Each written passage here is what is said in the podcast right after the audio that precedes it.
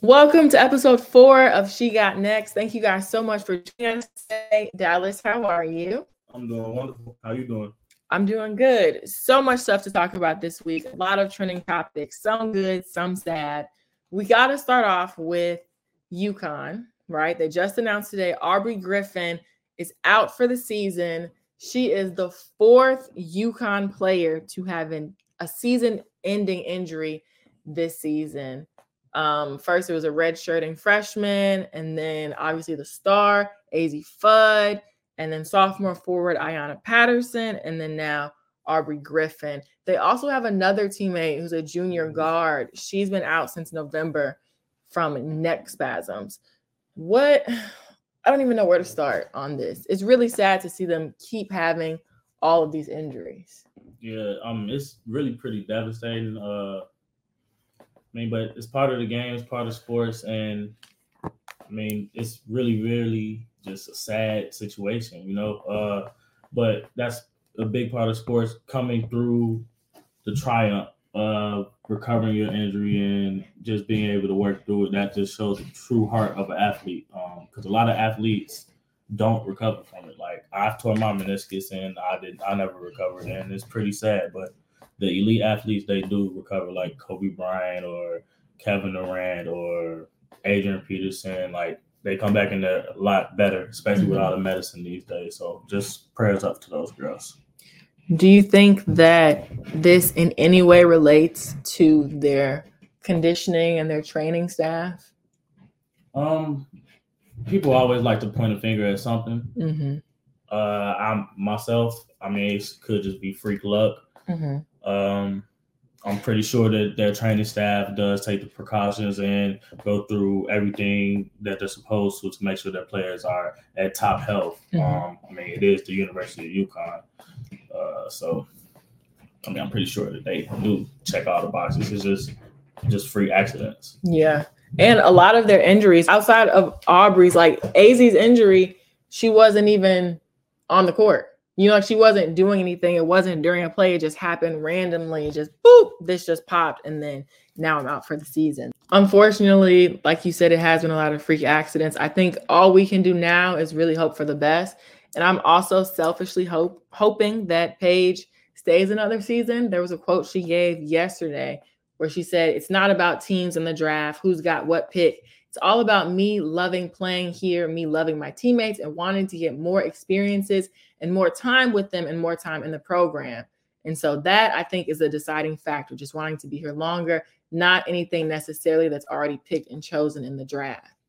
So she's basically saying, like, yeah, I'm not worried about all that. I'm focused on this collegiate program. Yeah, I mean, she likes where she is. She likes the program. She's enjoying her time in college, and I mean, you can't be mad at her for that. I mean, she's looking at it like I have my whole life ahead of me. You can only do college one time. The real way. You know, a lot of players go back to college and get their degree. J.R. Smith, for instance, but it's not the same as being in the age range where you can really experience college and it's it's, it's I, I, respect Paige for actually saying that and not just wanting to go to NBA. I mean WNBA. Mm-hmm. Uh, I, I, feel like that's that was a really cool quote from her. So yeah, that's cool. And it shows she wants to build. She's yeah. not focused on herself. She's like, this is a team sport, so I'm going to do what I can to help my team hit these goals that we've set for ourselves. Even with all the injuries, that's that's what's the cool part about it. Like with all the trials and tribulations, tribulations that this team has went through she still wants to be there. So mm-hmm. this speaks a lot to the coaching staff and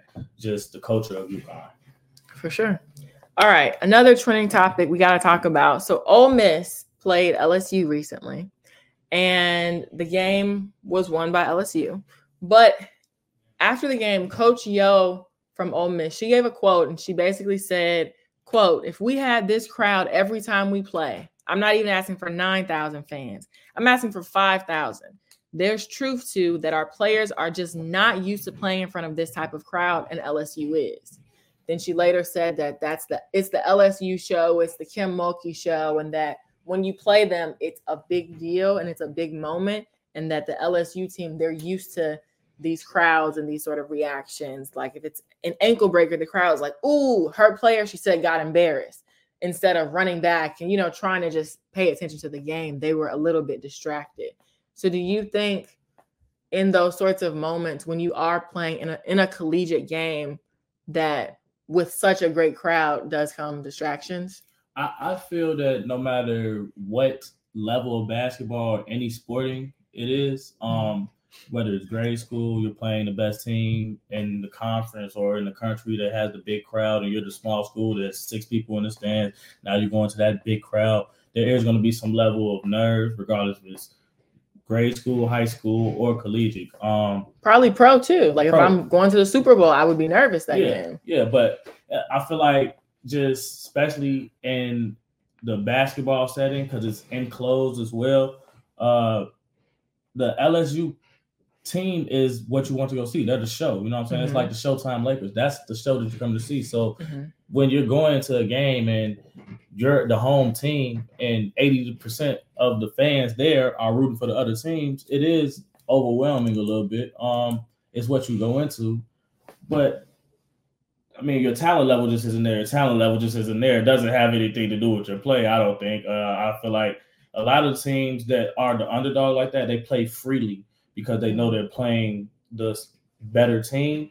But that probably only lasts about the first two minutes of the game. Once you start getting blown out, it's like it's very deflating. So it's like the Mhm. fight is gone, and that's just how it happens. Uh, yes, the crowd is going to react because they're fans of the other team. So you got your ankle broke, they're happy. Like it's the, it's the other team's fans. You know, it's kind of like Yeah. when I go to the uh, Las Vegas Raiders games. Uh, everyone likes to travel to go see their team play in Vegas. So like all the Vegas games I've been to, it's been like 80 20 crowd, 70 30 crowd for the opposite team because Vegas just moved to Las Vegas. They're the Right. Los Angeles Raiders instead, but now they're the Vegas Raiders and teams come out. Like I, me and my mom went to the Pittsburgh Steelers game, and eighty percent of the crowd was Pittsburgh Steelers fans. It was all black and yellow at a Raiders game, and that's just how it is most of the time where you're going to play LSU, unless you are another elite school that like uh NC State or you know what I'm saying one of those other South top schools, Carolina. South Carolina. That's the only way it's going to be any different. So I mean, you just got to strap up and play. Coach Yo also did acknowledge that their team isn't used to dropping 20 something in a quarter. She said the LSU talent is there. She gave them their props, their flowers, but she said that she's building a team. Her team has gotten better. And her hope in the future is that at their own home gym, they can have another crowd that big. And it's like, okay, well, you watch them play LSU. Maybe now you'll want to go see them play against another team, you know, and hopefully her goal is to be able to just get a couple of those fans to support her team instead of the opposition. Yeah, you got to win. you win, the fans come. You lose, the fans don't. Yeah. So that's just that's the simple solution to that. Um, build a winning culture. Speaking of winning culture, so Caitlin Clark, who I feel like is often on this podcast, she announced that her and her foundation, um, they're releasing a cereal. It's called Caitlin's Crunch Time. It has a picture of her on the box, the Iowa logo. It's sold at Hy-Vee, which is a local grocery store, and then it says you can win an autographed Caitlin Clark basketball as like the prize that's inside. I think this is so dope. Um, you don't really see that many athletes on cereal boxes anymore. So I think it's cool because growing up, you would want to see, you'd want to get the Michael Jordan Wheatie box or the LeBron James Wheatie box, and now you can get a Caitlin Clark Crunch Time box.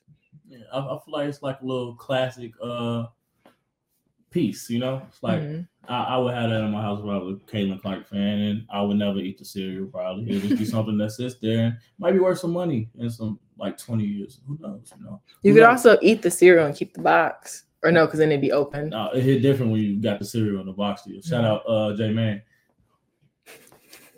All right, let's switch over because we got an upset alert. So, number 13, Virginia Tech, upset number three, NC State. I got to emphasize those rankings because it has quickly changed. So, Virginia Tech was 13, NC State was three. Now, NC State's been bumped down to six. VT is up to 11, all thanks to Elizabeth Kitley's game winning shot. Dallas, what you think? Uh, Elizabeth played like a real, real old school post player. Mm-hmm. Um, she had 27 points, 12 rebounds, Ooh. two assists, Ooh, and two blocks, and a game winner. And a game winner. You know, that's pretty that's pretty good right there. You know, so now uh they have moved up to number 11, Virginia Tech, and I mean they out rebounded uh NC State and they beat them in second chance points. So they got a couple more shots at the basket to NC State, and that proved to be the difference. I mean, when the game was decided by one point, those couple more shots, uh, they had 65 field goal attempts to 59 field goal attempts. Mm-hmm. They both shot about the same percentage, but when you're getting more shots up, you shoot the same percentage, probably gonna win the game. So that that was pretty much the difference in the game. Those extra six shot attempts. Elizabeth just played her butt off uh, in that game, and it got VTech to win. So uh, I think they're going to continue to roll, honestly. Yeah, it's crazy because when I went on X before the game, this guy tweeted, Elizabeth Kitley is so overhyped. What kind of big is she? VT needs better, yada, yada, yada. And then she hit the game winner. That same guy quoted his tweet and was like, nice shot. But I, I still said what I said. It was like, dude, relax. Like, just let her live in this moment, have her glory. And I do think VT is a good team. When they show up, they do show up, and that's how they were able to make it all the way to the final four last year. Yeah, I mean, they had a huge fourth quarter in that game too, so it just shows their will to fight. Uh, they were down seven points going into the fourth, so they had an 18 to 10 fourth quarter. Oof. They literally held NC State to 10 points in the fourth and nine points in the second. So uh, they were able to strap down on defense and they got the job done. Speaking of getting the job done, we have another upset. Arizona upset number 19 Utah in overtime. I love when unranked teams beat ranked teams and then the whole world freaks out. Yeah. Um, both of these upsets were really due to the start of conference play uh, in college basketball. The VTech, that's the ACC. Uh, VTech and NC State both are in the ACC, and the Arizona and Utah game is a Pac-12 matchup. Uh, Arizona played very well, and it was another fourth quarter home team coming back. You know, that crowd, like we were talking about earlier, Ole Miss, their crowd was rooting with the opposite team. So mm-hmm. when your crowd is rooting with you and they're making noise when the other team is on offense and it's a distraction, free throws, everything matters because every point matters in these conference matchups. Uh, basically, Arizona was able to get the job done due to Kailyn Gilbert. She had 22 points, 12 rebounds, two assists, and a steal. But the big thing for me in this game was really the second chance points and the points in the paint. Uh, it's like they had 34 points in the paint, Arizona, to 22 points in the paint. And then fast break points, 23 to 16. Points off turnovers, 23 to 16 as well. So, I mean, when you're able to run and you're able to play defense and get easy shots, it makes the game a lot easier for you, especially when you just scoring all pay points. Closer you are to the rim, the easier it is to score the ball. Mm-hmm. So uh, that's why they got that job done. Uh, it's very tough to play conference play because the teams know each other so well, and it's very easy to scout. And they're usually really tight games, as you can see both of these games this week. And both of them went to the underdog, so it's pretty pretty cool to see. I feel like if the Utah was at home or if NC State was at home, it would have went the other way. Mm. That's the thing about home court advantage, especially in college basketball. Very different different atmosphere than professional. Very very tight games, both by one point. Yep. So I guess we got to see what happens when they meet each other again. All right, athlete of the week. I feel like we're gonna end up saying the same person, so I will let you say it for me, Dallas. Well, let's see if we're really both going to say the same person. Let's try to do it at the same time. Let's give it a one, two, three. Elizabeth, Elizabeth Kitley, for sure. Okay, for sure. Okay. She was everywhere. She had that game winner. And then her teammates were posting TikToks after of them out celebrating with BLTs, which I guess is their uh, victory meal. So shout out Elizabeth. Shout out VT. We love to see it. Now, Dallas, before we wrap up, got to get this out. Do you want to give our audience a free pick? Um, yeah, I do have a free play for today. I think we're gonna go to the NBA. Um, we're gonna go with a player prop today in the Chicago Bulls game right here in Chicago. Whoop, whoop. Um, we have Mr. Fred VanVleet coming back to his home state, playing against the Chicago Bulls. He's been playing excellent basketball as of late and he's been playing close to 40 minutes a game. Uh, he's actually averaging the most minutes in the NBA uh, at point guard right now. Uh, surprisingly, uh, the Rockets just don't have another backup guard or anyone else that's capable. Uh, and Fred is from Rockford, Illinois, 29 years old, and I like his assist over 7.5 assists. The reason being is the Bulls do have elite defenders at guard and Caruso, Ayo Sumu, um, and you know they have a big man that isn't that good at moving his feet and pick and roll. They have two big men actually that aren't that good at moving and pick and roll, mm-hmm. and uh, Nikola Vucevic and Andre Drummond. Uh, so when Fred VanVleet comes off the screens or anything like that, uh, he will have open passing lanes to get it to his teammates. And also the Bulls don't really defend the catch and shoot three that well. So I feel like Jabari Smith will be able to catch and shoot some threes. Jalen Green will be able to catch and shoot some threes. But I feel like Fred VanVleet's role tonight will be more of a facilitator. He had 32 points last night, yeah. seven assists. Um, and also just to rattle off his last what six games, he had seven assists against Miami, seven assists against Milwaukee, seven assists against uh, Minnesota, 10 assists against Brooklyn, eight assists against Detroit, and 10 assists against Philly. So I like the number at eight today, and I feel like it'll be a pretty much a blowout winner. He might get a double double. Honestly, I wouldn't be surprised. But the play is Fred VanVleet, eight assists. All right, Legal Lick said it, locked it, confirmed it. Soon to cash it. Thank you guys so much for joining us for episode four, and we will see you next Wednesday. Mm-hmm.